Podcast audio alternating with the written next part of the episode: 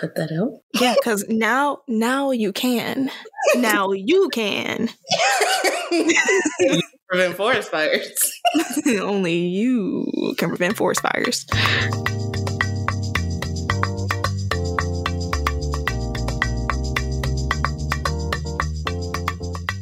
Hello, everyone, and welcome to another episode of Carpet Time Confessions. I'm Tyler. And I'm Deja. And to get us started, we're going to do our check in with our roses and thorns. All right, I guess I can start this week. Um, my rose, I think it's just that it's a new month. I was very ready for July to be over. it was a lot. Um, so yeah, I'm happy that we're in a new month. I have a lot going on in August, um, including dropping my little sister off to college, which I'm so, I know I'm so happy um, and excited to finally go and drop her off, but a little nervous. Not in a bad way, but just a new start for her, which is different. And I don't have a thorn this week. What about you? Wow. We love positivity. No thorns. Thorn, no thorn this week. What about you? hmm. I forgot that we did this, so I didn't think of a rose and a thorn, but I can come up with something right now. My thorn is that I waited too long to eat that French toast from Knickerbocker Bagel. Sad about it. Um, my rose, I'm gonna. Mm, there are options. I think I'm gonna go with Industry came back, and uh, I didn't watch the first episode yet, but it is back. So mm. I'm hoping it's rose, and that is still good. What's Industry? So Industry is a show on HBO that is about, I want to say investment banking uh, but it's not about it's not about like doing the the it okay it is kind of about okay no it's about a workplace like the the institution in this industry and uh, the first like crop of recruits or whatever I, I guess i still don't know a lot about the world of investment banking i've learned nothing from this show but like once they get out of school they rank their what banks they want to be paired up with, and then I don't know. There's like a draft. I may I might be making this up, but anyway. And someone scammed their way in. I'm pretty sure that was a plot. Yeah, I think this main girl scammed her way in there, and like that's her backstory. But it's just so much money. It's so stressful, but for whatever reason, I'm so invested. I don't care about investment making. I don't know anything about it, but I really be biting my nails at these little deals they got going on. When they're watching the stock market um, little chart things, ooh, stress. But yeah, that's what industry is. well, I love that for you, and I hope um, once you watch it, which I'm sure I'll hear about it, all those things will still be very true for you. Yeah. Anything else? More uh, said you had to think. So, do you have more than one? Oh well, I could have talked about the lemon pasta that I made because it was pretty good. Yeah, share about the lemon pasta. Chef well, talk. I opened up TikTok, saw a lady making lemon pasta, and I was like, "Me too." uh, so, and I didn't tell you this either, but I, I needed, I needed lemon, and I needed something else, um, the pasta, mm-hmm. and also garlic and uh I get it also lime. I just needed a lot of things, but really not even that many. But I did not want to go to the store. And so being the person that I am, I Uber Eats the groceries this time. I didn't do Instacart.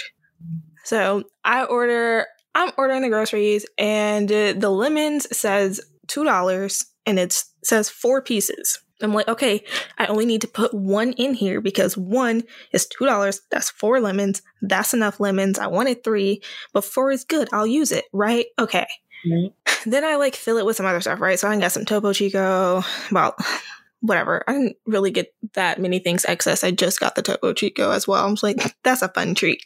Mm-hmm. Now, groceries come. I look down. I see one lemon. I'm like, no, this is like not enough. That woman used three lemons. What am I gonna do? I'm like, oh, I got some like the real. It's not real, like right? It's not real. The real juice that's real, but is it? It's it's from concentrate, whatever. I got that that everyone keeps in the house. I'm like, it's kind of we're dwindling down. I'm like, do I have enough lemon juice to make the lemon pasta of my dreams? Definitely not. Well, I remembered that that one was using 500 grams of pasta. So then I looked at the box. I'm like, oh, the whole box isn't even 500. So I got enough lemon. But I did not go back to double check that I didn't actually get charged two dollars for the lemons. I only got charged like I don't know fifty cent. I really hope they didn't charge you two dollars for one lemon, or maybe that's why your pasta was so good because you paid two dollars for that. that two dollar lemon is what really set it off. I mean, maybe that's just what you needed. Maybe so. The next level. Uh, so yeah, that's that's what we had going here. Moral of the story: Use luxury lemons. It wasn't a luxury lemon. Someone lied. I think that the lemons were supposed to come in one of those little mesh bags. I think it was supposed to be a pack of four, but mm-hmm. the shopper just got one. I'm mm-hmm. not mad at the shopper. I didn't change the tip or anything. I just was expecting more than one lemon. I understand. But I made it work.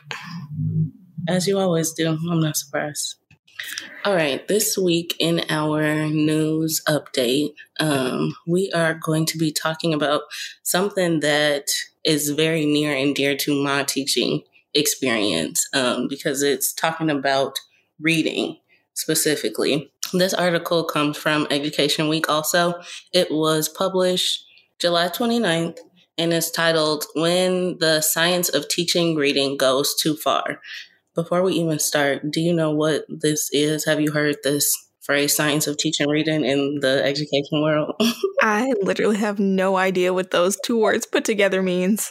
Okay, so what the science of teaching reading is last year in the classroom, they started here in Texas, at least, I'm speaking from what I know from when I was in my district last year.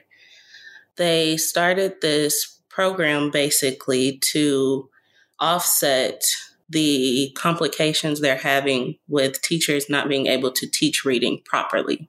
So, what the science of teaching reading is, it's basically um, another test, kind of like the test that we took before we had to graduate and stuff to get our degree. I think the oh.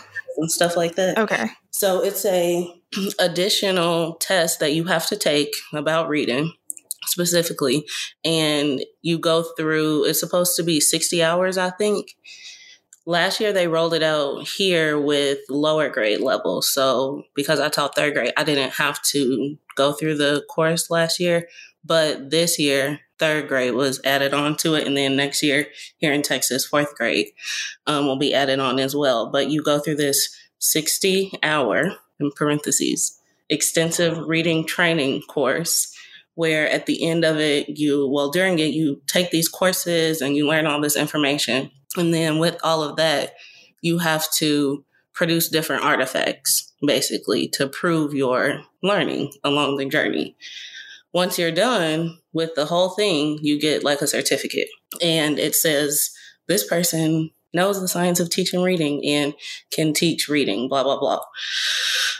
So they're doing that here and what I realized when reading this article is actually in New York and they're talking about them doing it in New York also, which I didn't know this was something that was happening everywhere. I thought this was, you know, Texas always a little bit behind. So I thought this was something we were doing as a we're behind once again in education. But no, it seems like this is happening everywhere in this article, two of the ladies talk about a third grade classroom, and they're talking about specifically a reading test that's administered usually at the beginning of the year, the middle of the year, end of the year to kind of gauge children's reading levels and how well they're doing along their reading journey, which is something that I've had to do in the classroom here also. We just call it something different. And throughout the article, they're just talking about how we need to do a better job of connecting the way that we teach reading to the way that we're going to test reading. And as someone who taught a tested grade last year, this stuck out to me like a sore thumb. It is so difficult to not only get children to think at the level of depth, depth and complexity that they want them to think at while reading certain texts and things like that, but then being able to apply that to the real world around them is what's really important. And the way that tests are being made, it's not, those two things aren't really going hand in hand. And so it makes it really difficult. What are your thoughts about any of that? I know as a high school educator, this is way out of your ballpark and you would never have to deal with anything like this. But it also does come into it because you see the effects that it has on your students still who struggle with reading at a high school level. Yes, um, it is very much far removed from my uh, level and also content area. Um, but literacy is important across every content area and in life and everything like that. Um, the idea that you have to tack this extra test on for like to be certified or be, I don't know what certified to teach, right? How is that helping? Right? Like I can I can answer the questions in some in some test. That does not mean that I can then actually go and teach it. Right. I think that's one of the main issues with how people across everywhere, across this whole country, struggle to get certified to teach from place to place because there's no cohesion in anything. Everyone kind of has their own specific like rules. Like we gonna do this over here and we doing this down here, but nothing is working and no one is trying to fix it. And so even thinking about the journey that we both had to go through getting mm-hmm. a degree in Missouri and having a teaching certificate in Missouri, but then the stress that we had to go through to transfer those to the mm-hmm. states now. Like my process took over a year and hundreds of dollars of failed tests after tests because I didn't go to school in Texas. I didn't learn anything about Texas history and things like that. And on top of it, in Missouri, my early childhood certification was from birth to third grade. Once I got here, my test was EC to sixth grade.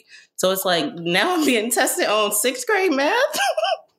oh wow! to teach third grade math. Y'all tested me on sixth grade math, and so it's just like, how do we get to a place where all of this is very cohesive for everyone? Because it doesn't make sense that we're all sitting here struggling with the same things and trying to figure out ways to piece it together to create some type of cohesion and clear understanding for students. I think that just adds to the confusion that they already experience every day in the classroom. I do want to say something about that cohesiveness that you mentioned. Like the fact that these certifications just don't transfer over.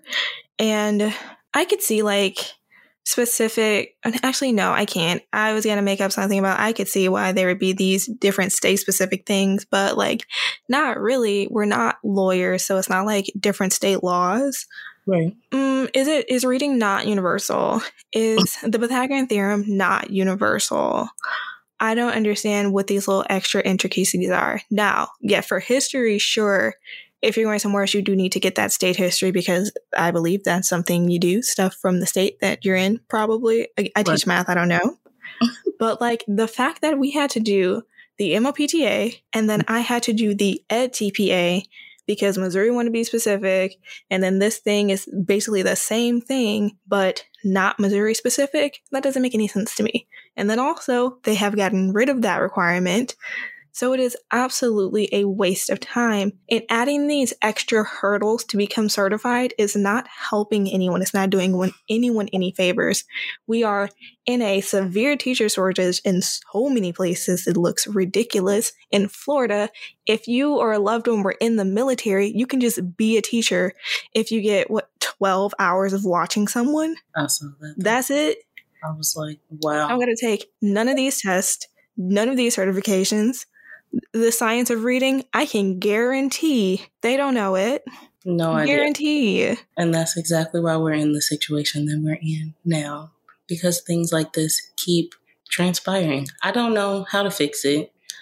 I'm not going to be the one to fix it, but I want to complain about it because it affected me and it still affects me in a way and it affects the people that I care about a lot um, still. And it makes everything so much more stressful. So if you would like to read, that was a very brief kind of introduction, just what the article is about. It goes a lot more in depth, talking about the different scenarios of what giving that certain reading test would look like in a non helpful way, and then kind of what we should shift our focus into trying to change it to look like now to make it a more accurate reflection of what we want children to be able to do while they're reading instead. And so you should definitely go and give it a read. Again, it's from Education Week. It's titled When the Science of Reading Goes Too Far. All right, you ready to play word association? Uh yeah, I am. You got your words? I do have words. Um I think that some of these are a little bit funny now. Uh, give just given like what we talked about, like wow. Okay, 1st Mhm. word is genius. Tyler, Oh, okay. Uh, community, center, principal, leader, star, student, bees, my little children. and that is all my words. For this week's interview, I will be interviewing Deja. Yes, yes. I'm so excited. um, just so that you can get to know about her more. Um, and again, you will learn so many things about the both of us throughout this journey. But uh, we thought it'd be a great way to start with formal introductions of each other. So, Ready? Deja, tell everyone about you and your path to teaching. So, you mean path to like teaching here in Texas or a path to becoming an educator? Because both of those are two long, separate journeys. Are they really separate? Mm, I guess not. I mean, they, they go together, but one one is really in depth. So, I never wanted to be a teacher. Never thought that was going to be on the agenda for me till I met this lovely person over here. We I was very lost in college. I had no idea what I wanted to do, honestly. I was just there vibing every day, having a great mm-hmm. old We love vibes. We do. I think that I was very confused because I knew what I wanted to do, but it wasn't available to me at Mizzou. I wanted to, for my whole childhood, be a cosmetologist. That's what I always thought I was going to do. I just knew I was going to grow up, own a hair salon, all of this stuff. My parents really wanted me to get a four year or a, to attend a four year university to get a degree. So I did that and I decided to enroll in Mizzou. And when I got there, my major went from business to marketing to psychology to what was next? Human development and family studies. Mm, I went through all of those spirals, right? And I remember having a conversation with you in our apartment sophomore year, and you were taking a one credit hour just introduction class because you mm-hmm. just went through your little, you know, cycle already of I don't know what I want to do. It wasn't pre med. Okay, now I'm pivoting to math. You had already figured that out. So you told me basically, I know you love kids. You should take this class. It's one credit hour. It's not going to hurt you. I was like, this girl is nuts. That was the first thought. oh, no. She wanted to be a teacher? Like, she wanted me to be broke the rest of my life? okay. that was literally the first thoughts that went through my mind. I'm like, man, okay. But I didn't know. So, and I trusted you. So, what did I do? I enrolled in the class. Spring semester of sophomore year, I enrolled in that class and I loved it. I fell in love with the teacher, the way that she talked about the stories with her children. And literally all she did was tell us stories all semester. Like, she told stories of her looping with her kids. She taught in California. I don't remember her name. I really wish I did. details. Um, and I just remember feeling like, wow, do I want to be a teacher? Like, I know I like kids. I've always worked with kids. I did it when I was in high school and stuff like that. So we went on a retreat with our honor fraternity. I think it was the weekend we went to Kansas City for like that fellowship weekend oh, okay. service at that farm. And I remember I sat down at the table. I had called my dad to tell my parents, like, I was changing my major and I was so nervous. Cause I was like, they're going to be like, you want to be a teacher? A teacher, girl? like, this is not what we thought was going on. And I called, my dad called me because I had called him before we left. And I was so nervous. And I remember sitting on that picnic table, like shaking. I don't know why I was so nervous. But I told him that I had finally decided and I wanted to be a teacher. And he was so happy. Like, I was so surprised. He was just like, Well, I want you, you know, I always wanted you to do what you love. And if it's this, then it's that.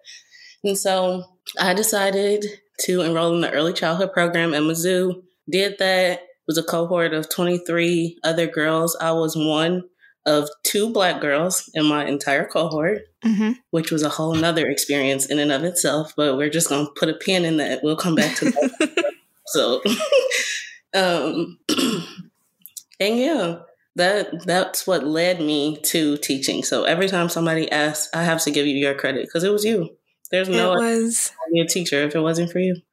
I just find that so wild, honestly, just because of like how it was. You were so fit to be in a classroom with like kids and like conveying like getting them to learn something, getting them to learn something about themselves, or like, but like you were meant to you're meant to be in that space and it's just so wild to me that you hadn't really considered it in that capacity for yourself and i was having a conversation with someone like a month or two ago which is funny that you said that. And to really think about it i always knew like i was connected to kids right? Kids were the thing. I didn't see teaching as the way to get there. But once i got to college I always knew I wanted to open a daycare. So, in my mind, because I didn't come from a family with people who had degrees, you go to college, you get a career, you make some money to save it up to get enough to really do what you want to do. So, in my head, once you said it, I was like, oh, of course. Yeah, be a teacher. You already love kids. You can save some money. Lies you can save money to eventually open your daycare. Like this, this was the trajectory that I had made for myself then because that's all that I knew, right? Mm-hmm. So for me, it was never. I wanted to be a teacher. I wanted to be. I wanted to touch the lives of children, and that was what was always most important to me. Right. Under understood. Um, someone once said, I believe that children are the future or something.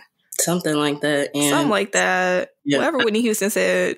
I don't know about any other kids, but I know the kids that came out of my classroom are the future. So Oh, that's cute. They are the future. I believe in them. So yeah. So that was wow, you want to be a teacher? That moment of finding out, yes, you want to be a teacher, you're going to be a teacher.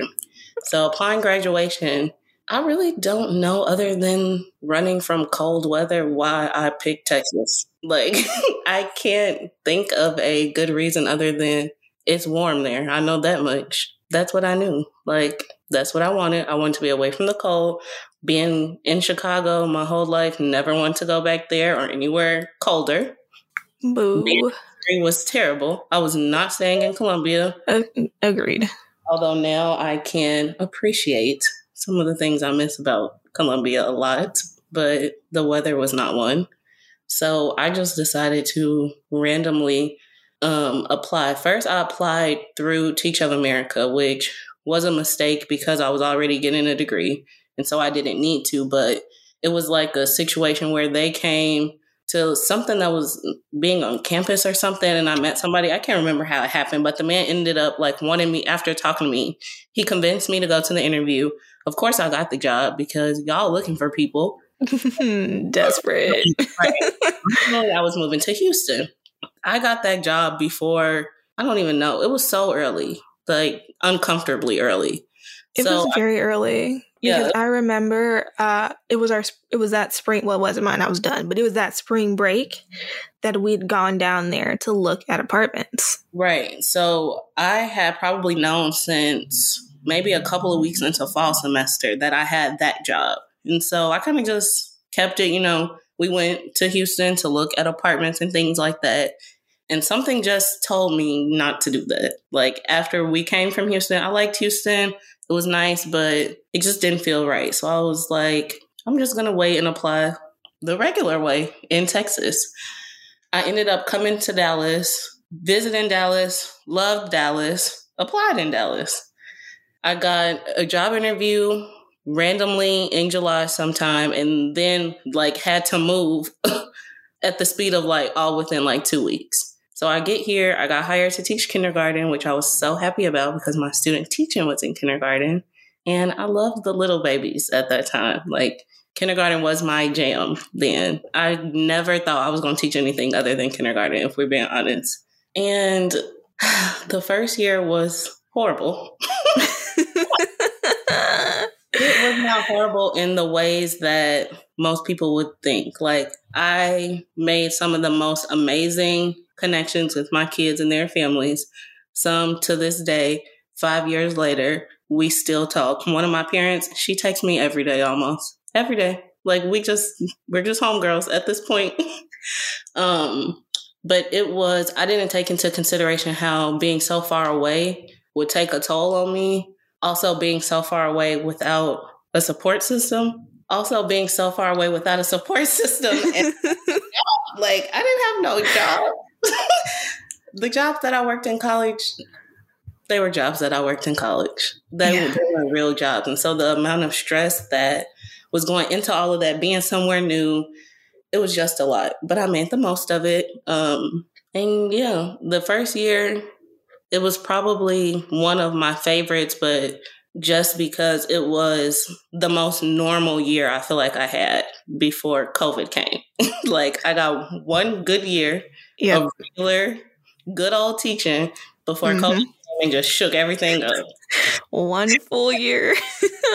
and I really did cherish it. It was really great. I remember the graduation that we had at the end of the year and how happy my kids were. And I created all of them like these little superlatives and all this stuff. And it was just cute. And I love them so much. Yeah, so- you were obsessed with those kids. I love. I, I still am obsessed with them. No, okay. Look, yeah, she taught them in kindergarten. Okay, then uh, there's a one year gap. She picks them back up in second grade.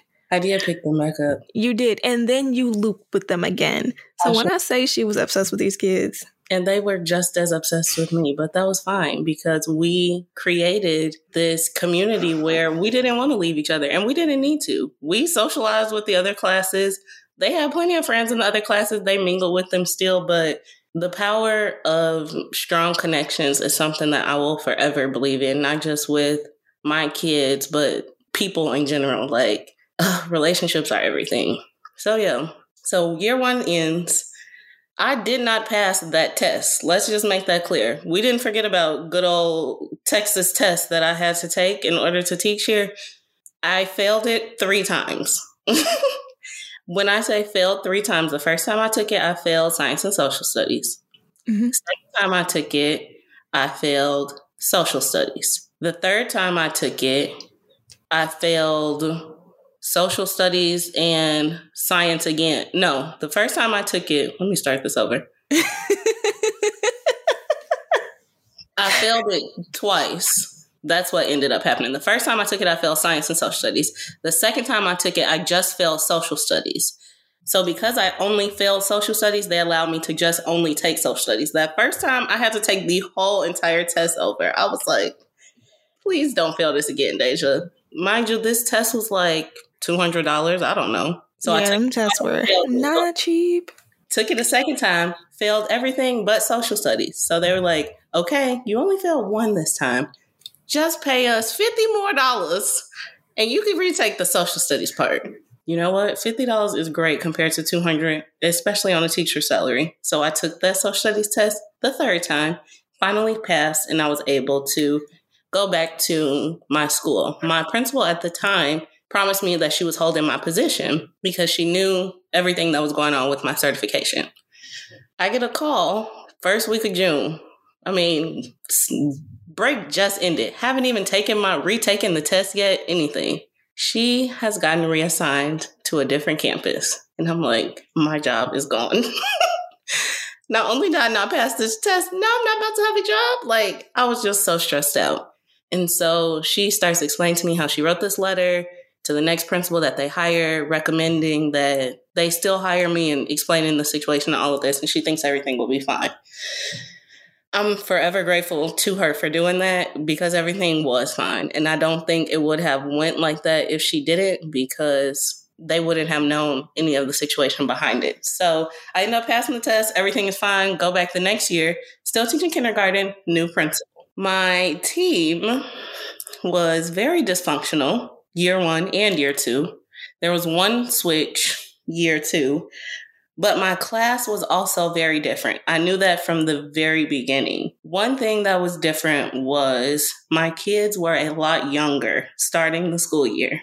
Now, if you know anything about teaching little ones, it is a huge difference starting the year off with a whole bunch of kids who are going to turn five at the beginning of the year, like my first set of kids, versus a whole bunch of kids who are going to turn five at the end of the year. And most of my kids, they their birthdays weren't until after Christmas. So I'm dealing with babies at the beginning of the year. The first three, four weeks of school, two children cried every day. And I was just like, I can't take this. I cannot take another tear. No tears left to cry. And it's not one because crying is like a domino effect when they that little. When one starts, it just knock another one into tears and another one and another one. And then here I am holding children teaching lessons because that's no. all quiet. you should have just cried too. Plenty of days I did. right in that corner, I will go right in the bathroom, cry me a few tears, wipe my eyes a little bit, come right out. That's the perks of having a bathroom in your classroom. But it was just a lot more difficult because they were so little and they needed a lot of different things that my first class didn't need. On top of that, I had one very lovely student who was so near and dear to my heart. And he just was going through a lot emotionally. We went through periods of him hitting me, kicking me, spitting on me, whatever you could imagine, throwing things at me. We went through it all. Him inflicting self harm on himself in the classroom so that it got to a point where I was so consistently overwhelmed. I didn't know what to do because I didn't have the support of admin and not necessarily because they didn't want to help me. Mm-hmm. They're just always so busy. And that's why I don't understand how how is the principal never on campus? Who thought that was a good idea? Like why is the principal gone 2 days, 3 days out of the week for the whole day for meetings? Like that never made any sense to me. So because there was such a lack of support, I didn't really have anybody to go to. I didn't have any help. So I was dealing with him having these outbursts in class every single day to the point where I was ready to quit. Like I called my mama and I was like, I can't take it anymore. They're going to have to move him or I'm going to have to quit this job because I was just so stressed out. We end up having a come to Jesus meeting with his parents and his parents were very aware of what we're going what was going on at the time. They weren't just like, "Oh, this is what's going on. We don't really care." Like that no, they knew. They got calls on the regular they tried the best that they could, but I just don't think they really knew what to do mm-hmm. to support him. Um, and once we had that meeting, it was admin, me. We brought in one of the specialist teachers. These are all the issues. This is what's going on. We think that we should do a placement change. And so I had two weeks.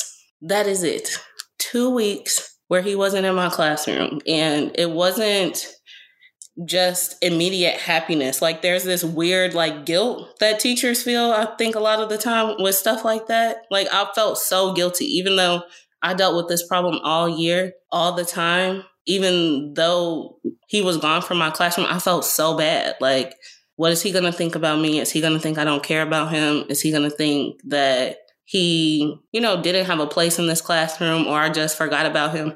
All those things started to bombard my head. But it was the most two peaceful, most peaceful two weeks of my life also. From mm-hmm. the whole I had never had that much stability in my classroom since that previous year, honestly. And so two weeks, send them home for spring break, just for us to never return back into the classroom. And I was like, wow, wow. But then there's also two sides of that. I was happy because one, this was the peak of the most stressful point in my life, probably.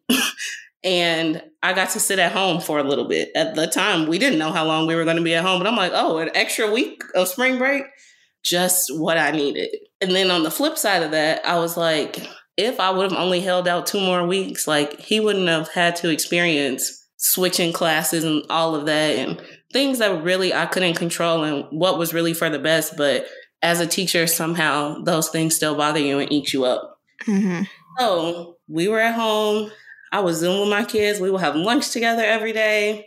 We would do read alouds at 6.30. We would have movie nights, like not every Friday, because I was not trying to sit and Zoom movies and all that with them every But we did have a couple of movie nights. And the year ended really well for the most part. And uh, yeah, we did a little drive by, and that was that. I started writing curriculum during that time, which was really important because it helped me realize I kind of want to do this and write my own curriculum, maybe, which later became important because I ended up enrolling in grad school for um, curriculum and instruction to get my master's. And so that time being at home, not having to be at school and stuff, that was also really, really precious to me because I felt like it made me care more about myself, like take care of myself better during that time. So then when I came back the following year, I was like, okay, I'm ready. I'm ready for everything. This was also the year that I was getting those kids back. So there were, how many of them? So originally, there were four kids from my original kindergarten class that were going to be in my second grade class. I was so excited to be able to at least get four of them back. I knew all the kids in that grade level, of course, but four of them were actually in my class. So we started the year, but we still had COVID restrictions and stuff like that. And I only had, I think, six kids for almost half the year in person. By the end of the year, I had 12 out uh, or 13 out of 22 ended up coming into the classroom for the entire mm-hmm. year. But I just felt so incomplete. Like we didn't get to do what we were supposed to do because half of them never came back into the building. And that bothered me a lot. So I didn't know how to really go about it, but my principal wanted me to teach a tested grade. He wanted me to do it the year before, and I told him absolutely not. The highest I will go is second. Get me up there, Mm-mm. no, not me. So once I kind of started talking to one of my friends who was the teacher specialist, and I kind of told her, like, I think I want to loop with my kids just to see if she would think it would be a good idea. And she was like, You do? Like, you want to teach third grade? And I was like, No, but I want to go with my kids. Like, I don't, I have no desire to teach third grade, but I do want to stay with them. I don't feel like I got to give them the best because we this year was just it was worse than the COVID year, honestly. Nobody knew what was going on. There were so many issues with so much stuff. We couldn't do the things that we were supposed to do. You're telling us these kids are so behind in phonics and they need all of this, but I have to teach them reading comprehension. Make it make sense. This is this is why the science of teaching reading is here. so I was just like, I didn't get to do those kids justice so I wanted them back. And once she found that out, she went and told the principal, and he stopped me in the hallway, like, let me talk to you. And I was like, oh, I'm in trouble. Like, what did I do? I'm thinking, like, oh, what I do? What did you do what did you do this time? Like, I did nothing. He was so thirsty, so anxious to be like, I heard you want to teach third grade. You, you, you serious? I'm very serious. If and only if I can take my class. So he let me. And the day that I told them, because they all wanted me to go with them to third grade, since some of them they knew I was moving around. So they just kept saying, Are you going to be a teacher next year? Are you going to be a teacher next year? And I just kept saying, No, I'm sending y'all to third grade. I'm third grade. y'all. No, y'all going to third grade. And they were so convinced because I had been telling them for so long. I was keeping it a secret probably since like March that mm-hmm. I was mm-hmm. with them. So the very last day of school, we had made these like tie dye shirts.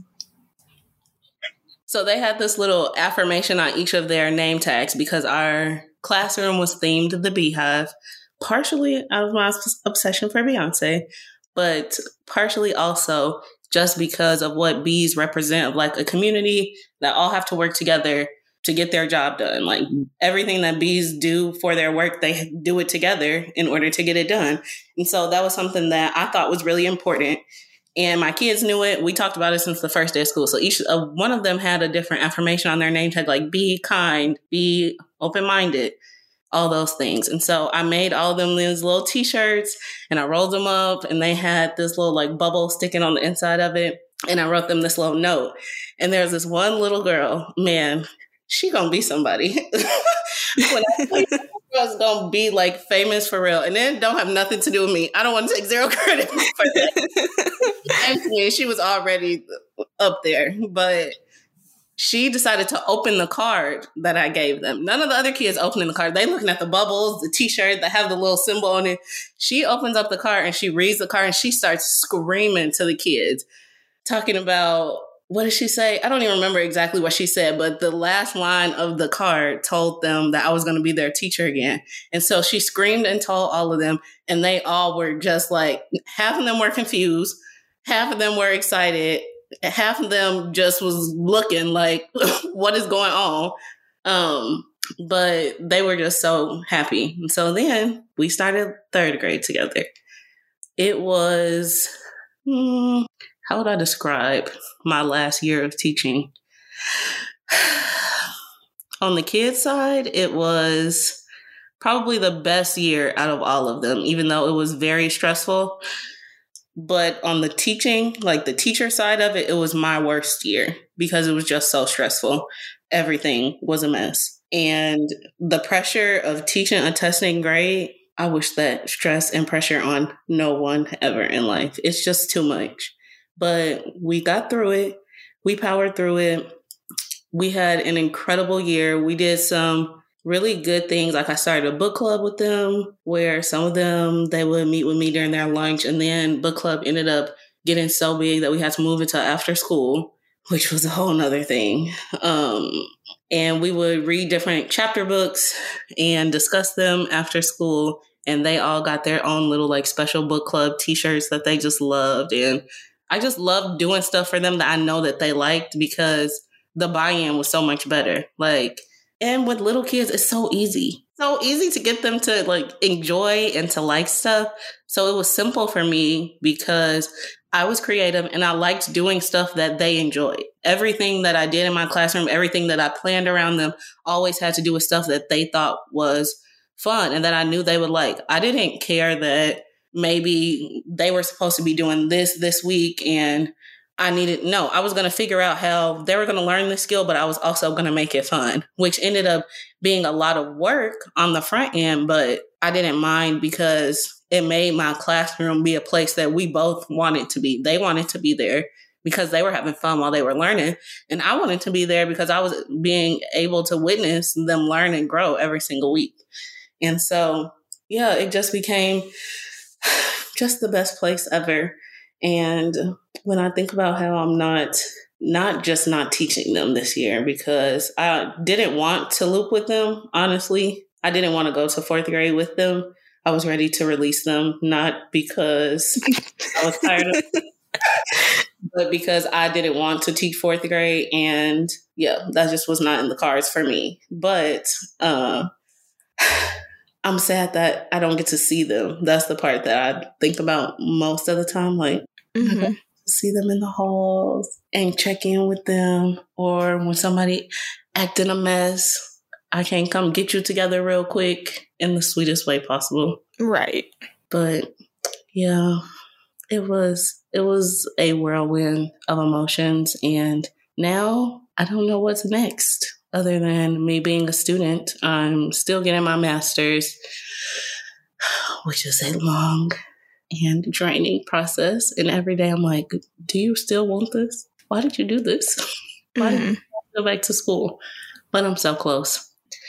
So I think I'm going to finish. But it's just very different to think about not being directly like in front of kids and having an effect on kids every day. That's the part that's really just different for me. So mm-hmm. But yeah, there's a few things that I plan on doing outside of this still keep my relationships going with my kids. Like I still talk to a lot of them or their parents. I took two of them out to get ice cream. We're all going to meet up. I'm taking them. Well, we're all going to. I'm not taking them. Let me rephrase. Their parents are bringing them, and we're going to go to this like trampoline park thing here almost um, to celebrate. Because I told them we would celebrate them finishing the STAAR test. And so mm-hmm. to do it, I didn't want to do it over the summer because I know a lot of kids travel or on and stuff like that. So we're supposed to be doing that. I need to like look into planning that because I told their parents it would be in August. Mm-hmm. But yeah, we're gonna get together and um, we're going to the trampoline park just so that they can all see each other because some of them also aren't going to the school anymore, and they mm. were sad about that not being able to see everyone. So we're gonna get together one last time as a class, and yeah, that is most not not the the interesting teacher side of it, but I didn't want to share that. I wanted to share the good side of it, which is my kids. All right. So, um, thank you for sharing that story with us, that journey with us. Um, it is very important to hear these different types of experiences and the different things that lead us down these different life paths, right? Like, the way that I got to where I am is completely different than the way that you got to where you are. Right. And yet here we are sharing a different experience with each other, right? And still um, similarities. Right. Um, so to close out the interview portion, the last thing I want to ask you is what is one of your favorite memories from your teaching experience? Ooh, favorite. Oh, I got it. oh, so quick. it was very quick, but you don't know why when I say it because it merges my two things in the whole wide world. So this, I think I know now. This past year, when I taught third grade, we had a thing called a STAAR Pep Rally, and because of COVID, we hadn't really had a lot of those kind of like school assemblies and stuff like that in the last year or so. So my kids were so excited because they didn't know, they never knew what a pep rally was. And so I kept telling them because language is important. I'm like, we're having a pep rally. It's not just an assembly, it's a pep rally. And they were like, what's a pep rally? What's a pep rally? I'm like, y'all don't know a pep rally? Oh my gosh. Y'all have to. So I'm that person and I'm finding videos and all this stuff to show them. I'm like, you have to see it because I want you to know like what you're getting yourself into. Mm-hmm. So for the pep rally, they decided that they were going to do some special like performances and when I told my kids, of course, because of who they are, naturally, everybody in the classroom wants to perform. So I create this list and I'm like, all groups, you know, who's who, blah, blah, blah, not knowing anything about the pep rally, right? I'm just going because my kids mm-hmm. want to perform. I'm, we all about to perform. Right. So, so I put them, they put themselves in their groups. They decide because they could do anything. You could dance, you could sing, you could say like a chant. It was literally whatever they wanted to do. We end up having six groups. Six. Not six. so I go and I talk to the counselor who's putting this whole thing on, and I'm like, oh, so, you know, I wanted to just get clarity on the whole situation. How many, how much time is each group going to have to perform? How many groups per grade level and things like that because I was one of four third grade classes. Okay. We have six groups. I'm just trying to make sure my kids can fit in, you know? so she's like, oh, okay, I was thinking two from third grade and two from fourth grade. I could have fell out. In- I was like, they are about to be devastated. Why did I do this? But because of the culture of our classroom, they weren't. I came back, we came right to the carpet where we had all of our important conversations. I'm like, look, I messed up. have one group. They were like, one group, y'all. Because we have to give space for the other classes. We can't take up all the room. So once I told them that, we reorganized it and they decided to make one big group and they wanted to do a dance.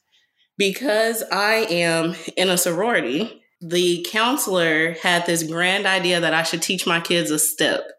So we together came up with this little like chant and this little step and they performed it at the pep rally and they had on the the all the girls had on pink shirts all the boys had on blue shirts they picked these outfits.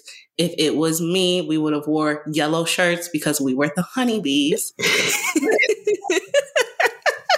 we let the kids, you know, be in control of their thing because I just had to sit and you know how I am. And I'm like, mm-hmm. you don't want to wear yellow. Like nobody wants to wear yellow. No, we don't wear yellow. Oh, okay. No yellow. I get it.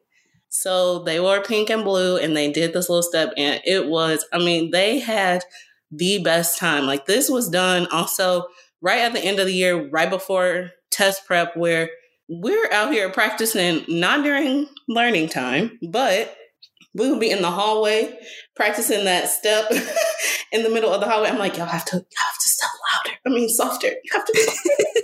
like, what people So then we would go outside when the weather would permit, of course. And I was like, y'all committed to this. They got so mad because they had to practice during their recess. And then they were like, well, we can't play. Are you serious? This is not a joke. You decided you wanted to be in this dance. There's nothing I love more than children and dancing. I am not playing about this dance. Hello? Like, they didn't understand, but they did by the end. And they were so happy because even after, even after they performed and stuff like that, when they saw everybody else's performances and things, they were just so happy. I think our performance was the best. like, of course, y'all would say that, but I think our performance was the best too. so that was definitely the best experience and memory in my classroom. They had so much fun. I had so much fun. And the whole school loved it. Like, I mean, those teachers were eating that little dance that they came with up. I know they were. I know that everybody was eating it up.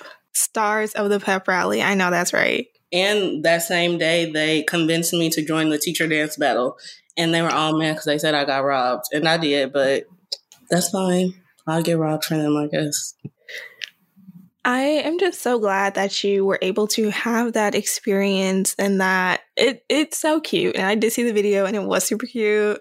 Um, so thank you again for sharing that story with us and all the stories you've shared with us today. I'm mm-hmm. sure there will be more stories shared along the way Yes, thank you for interviewing me. I enjoyed it, even though I felt like I was talking for so long, but that's the purpose of an interview, I guess. The purpose of an interview is for the interviewee to speak. Yes. Yeah, you're right. All right, pop culture segment.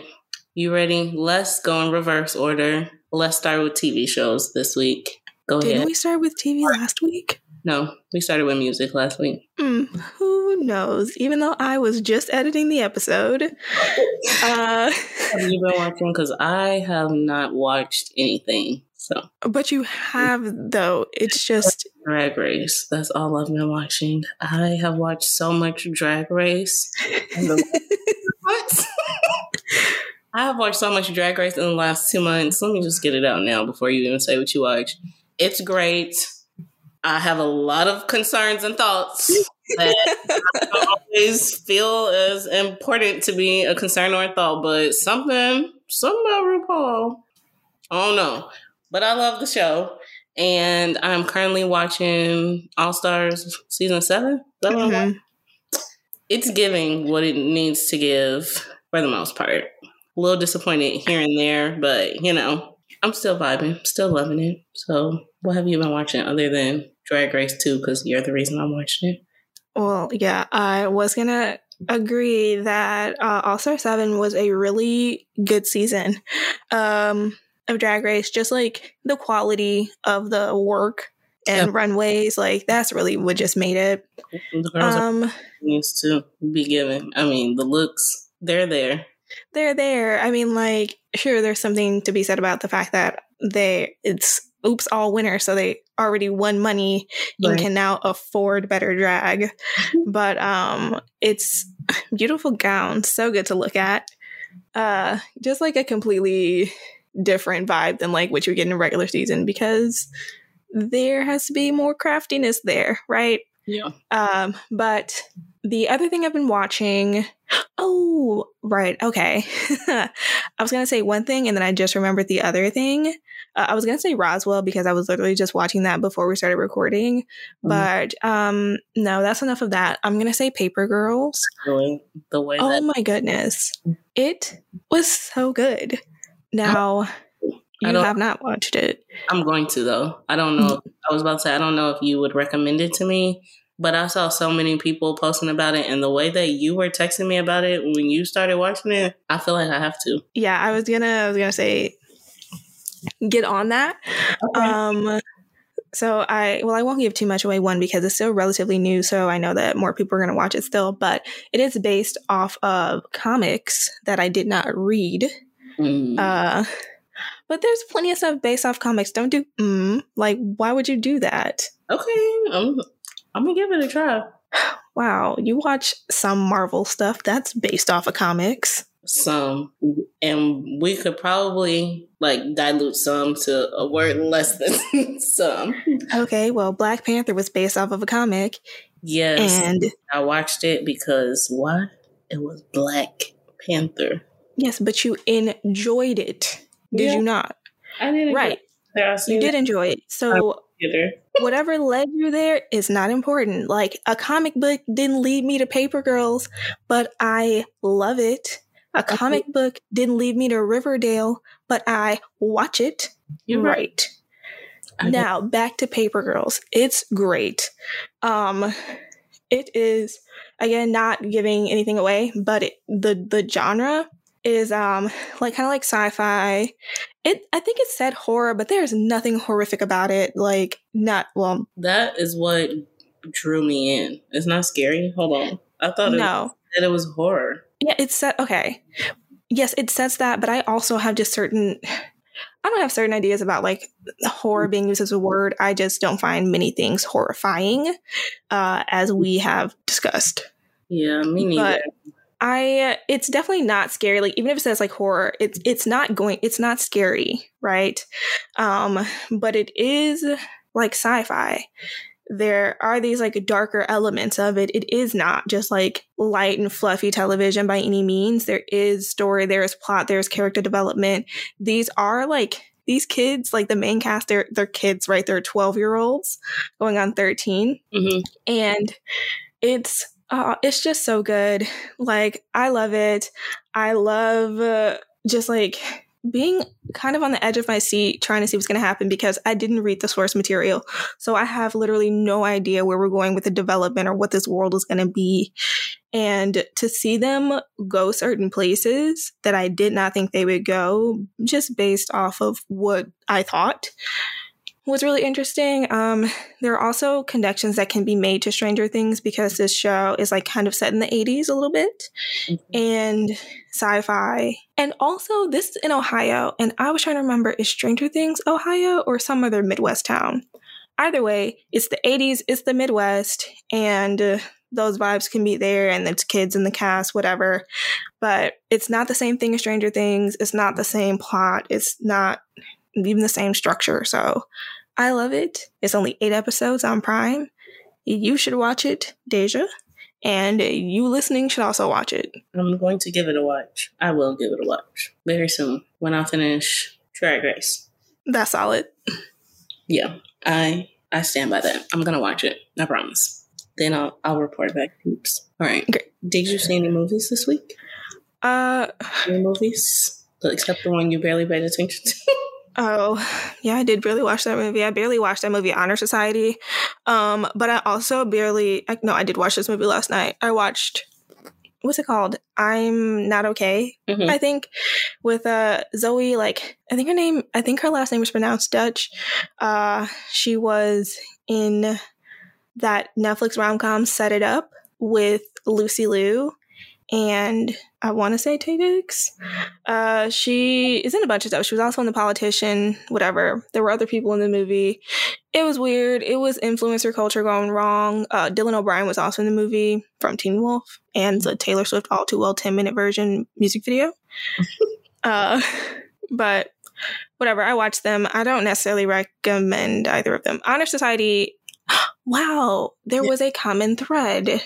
The main girl protagonist kind of sucked. Had bad bad vibes, bad motives. That's why you don't recommend. Um, no, that's not why I don't recommend. I just realized they had that in common. Oh, Um, the I'm not okay. I just um, it was just okay.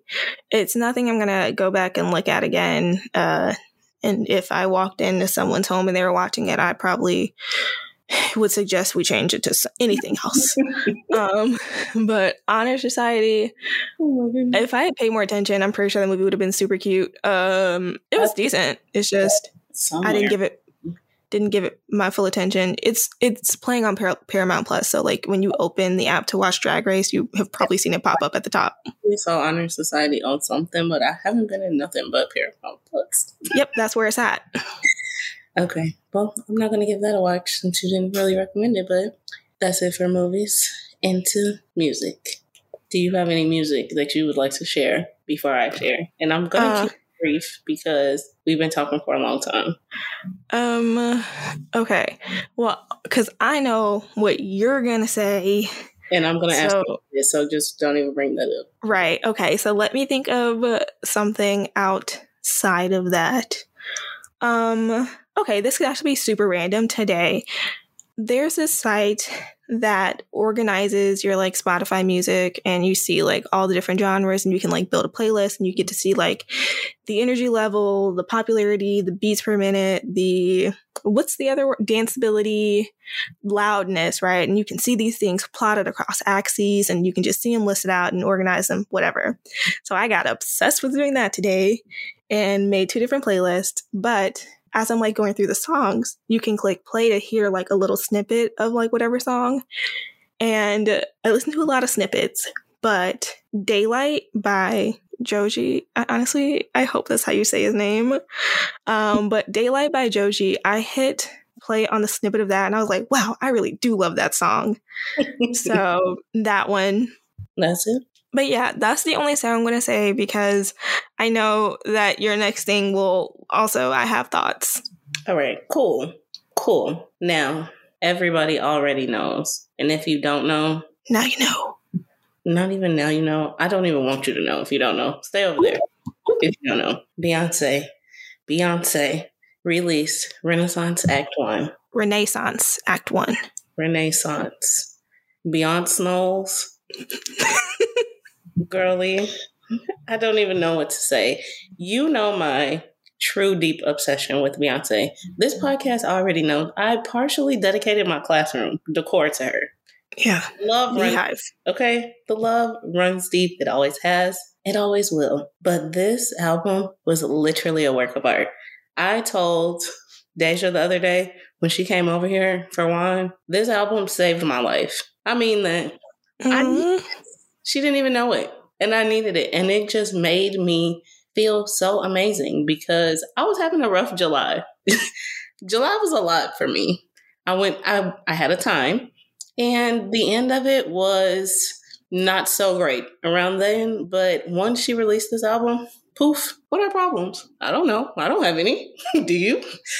If we do, we I don't understand. So just thinking about the artistry in her work all the time, it just amazes me. And when I'm thinking of people outside of like my family who I look up to and the work that they do, because there's really not many people that I say that I really look up to when thinking about the work that they do, it's her.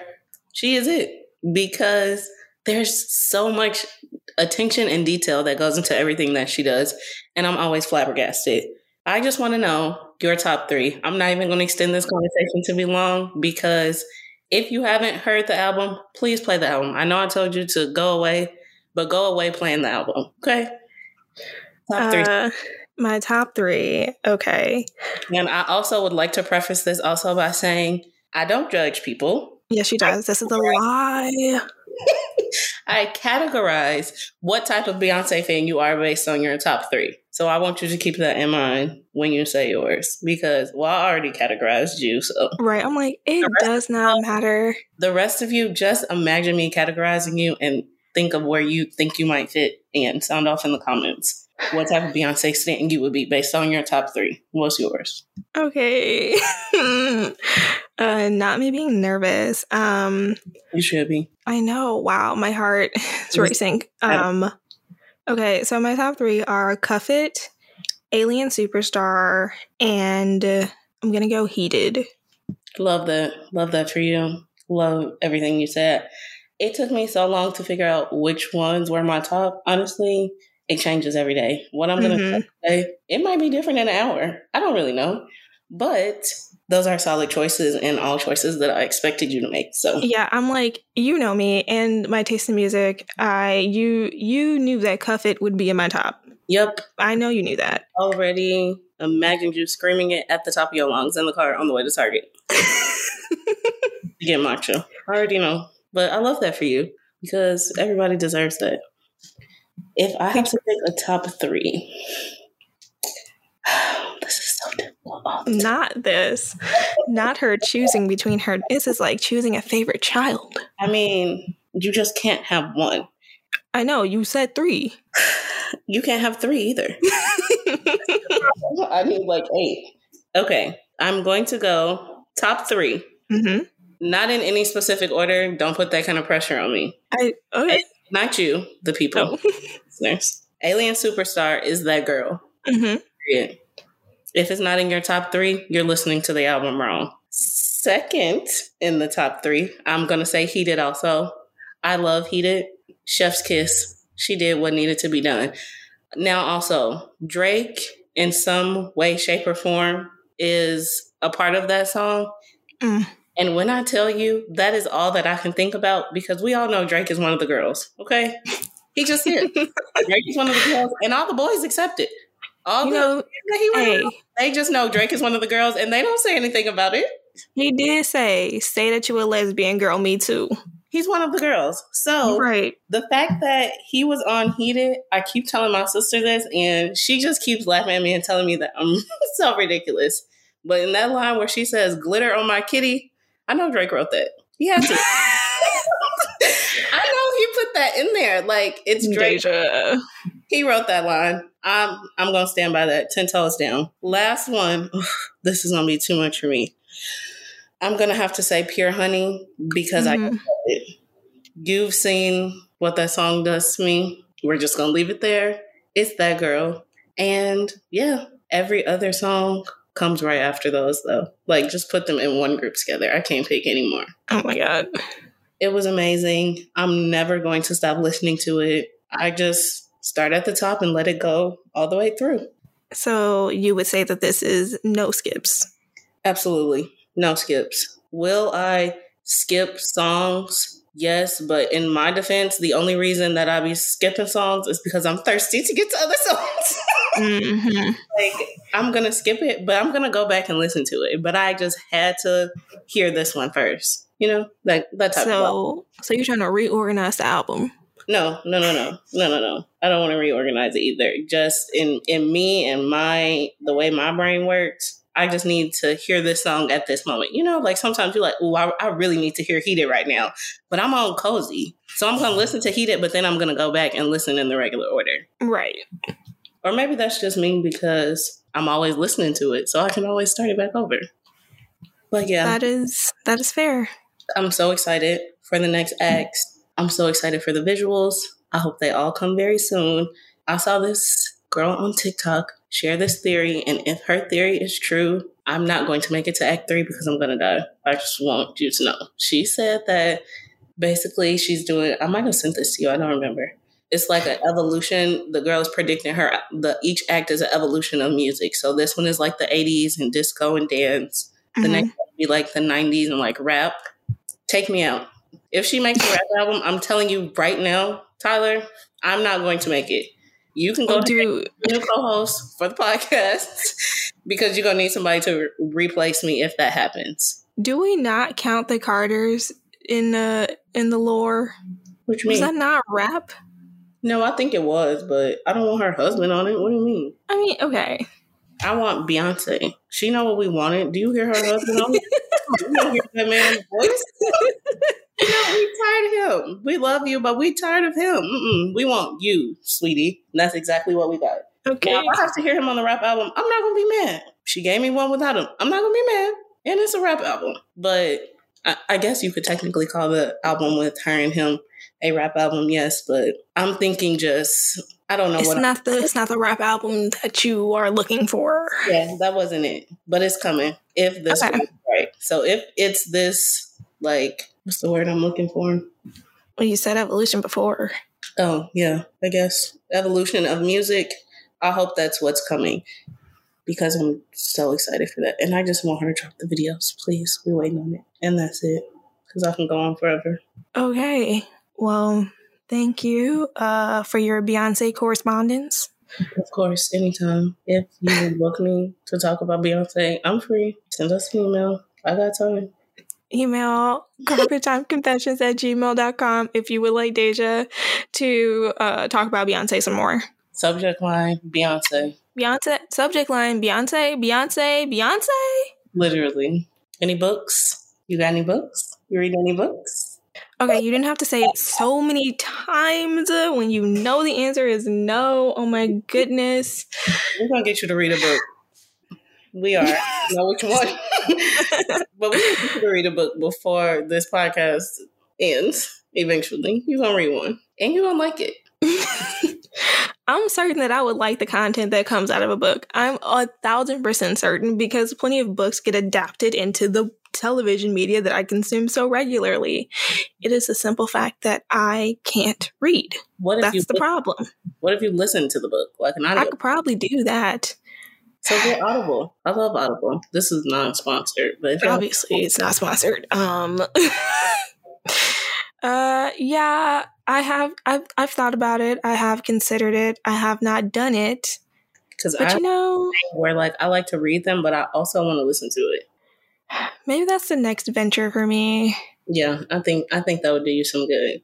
Not that we would probably read the same kind of books. Honestly, cannot imagine.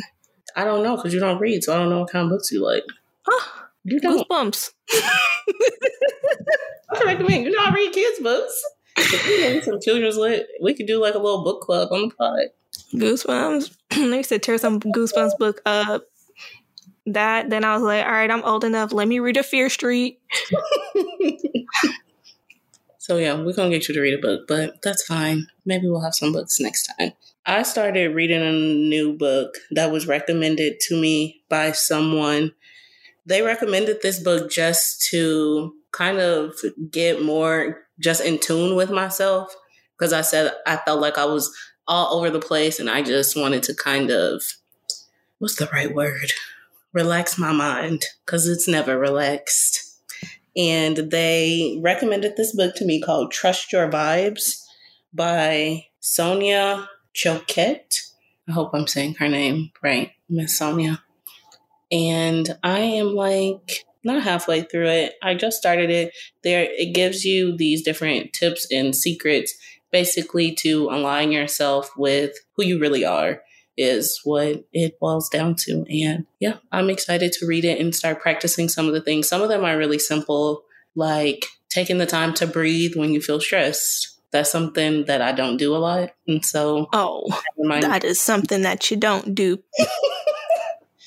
when I say that, I mean, she really just don't be breathing.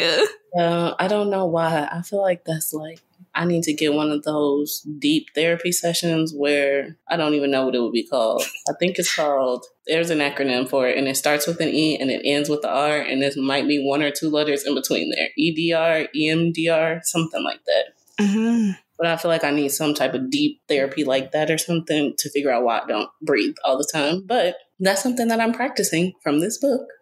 And one of the other things that I practice, which I was texting y'all about this morning, when I said highly recommend waking up and starting your day dancing to Beyonce's album all the way through, I did that for the whole first hour and two minutes of my morning. And I felt great because the second thing that I'm supposed to be practicing is moving my body every day in yes. form. Wake up with Renaissance. It's the only way to do it. So I did that this morning. It was supposed to be 15 to 20 minutes, but the book said, of course, you can do longer if you feel like it. And I wanted to dance to the whole album. So I did. And I think it made my morning go a lot smoother. So yeah, that's the book that I'm reading right now. I'm hoping to pick up a children's book very soon. I know I said that I love children's books and I predominantly read them, and then I have not given y'all a children's book recommendation, but it's coming very soon. So stay tuned. Stay tuned for the children's book recommendation. That wraps up our episode this week. Thank you for coming back for episode two. Please come back and join us next week. We're going to have our first guest outside of the host. Very excited to reconnect with someone that I met along my journey of becoming an educator back at Mizzou. We are also open to accepting interviews. Please fill out our interest form on the website, carpettimeconfessions.com, where we're just asking a couple of questions so that you too can come on the podcast and share your teaching experience. Anything else for relief? Uh, get anything? Follow us on social media Instagram at Carpet Time Confessions, on Twitter, CT underscore confession. All right, and the socials will be linked in the episode description. Please make sure you come back next week and join us on the carpet. Thanks, y'all. See y'all next week. Bye.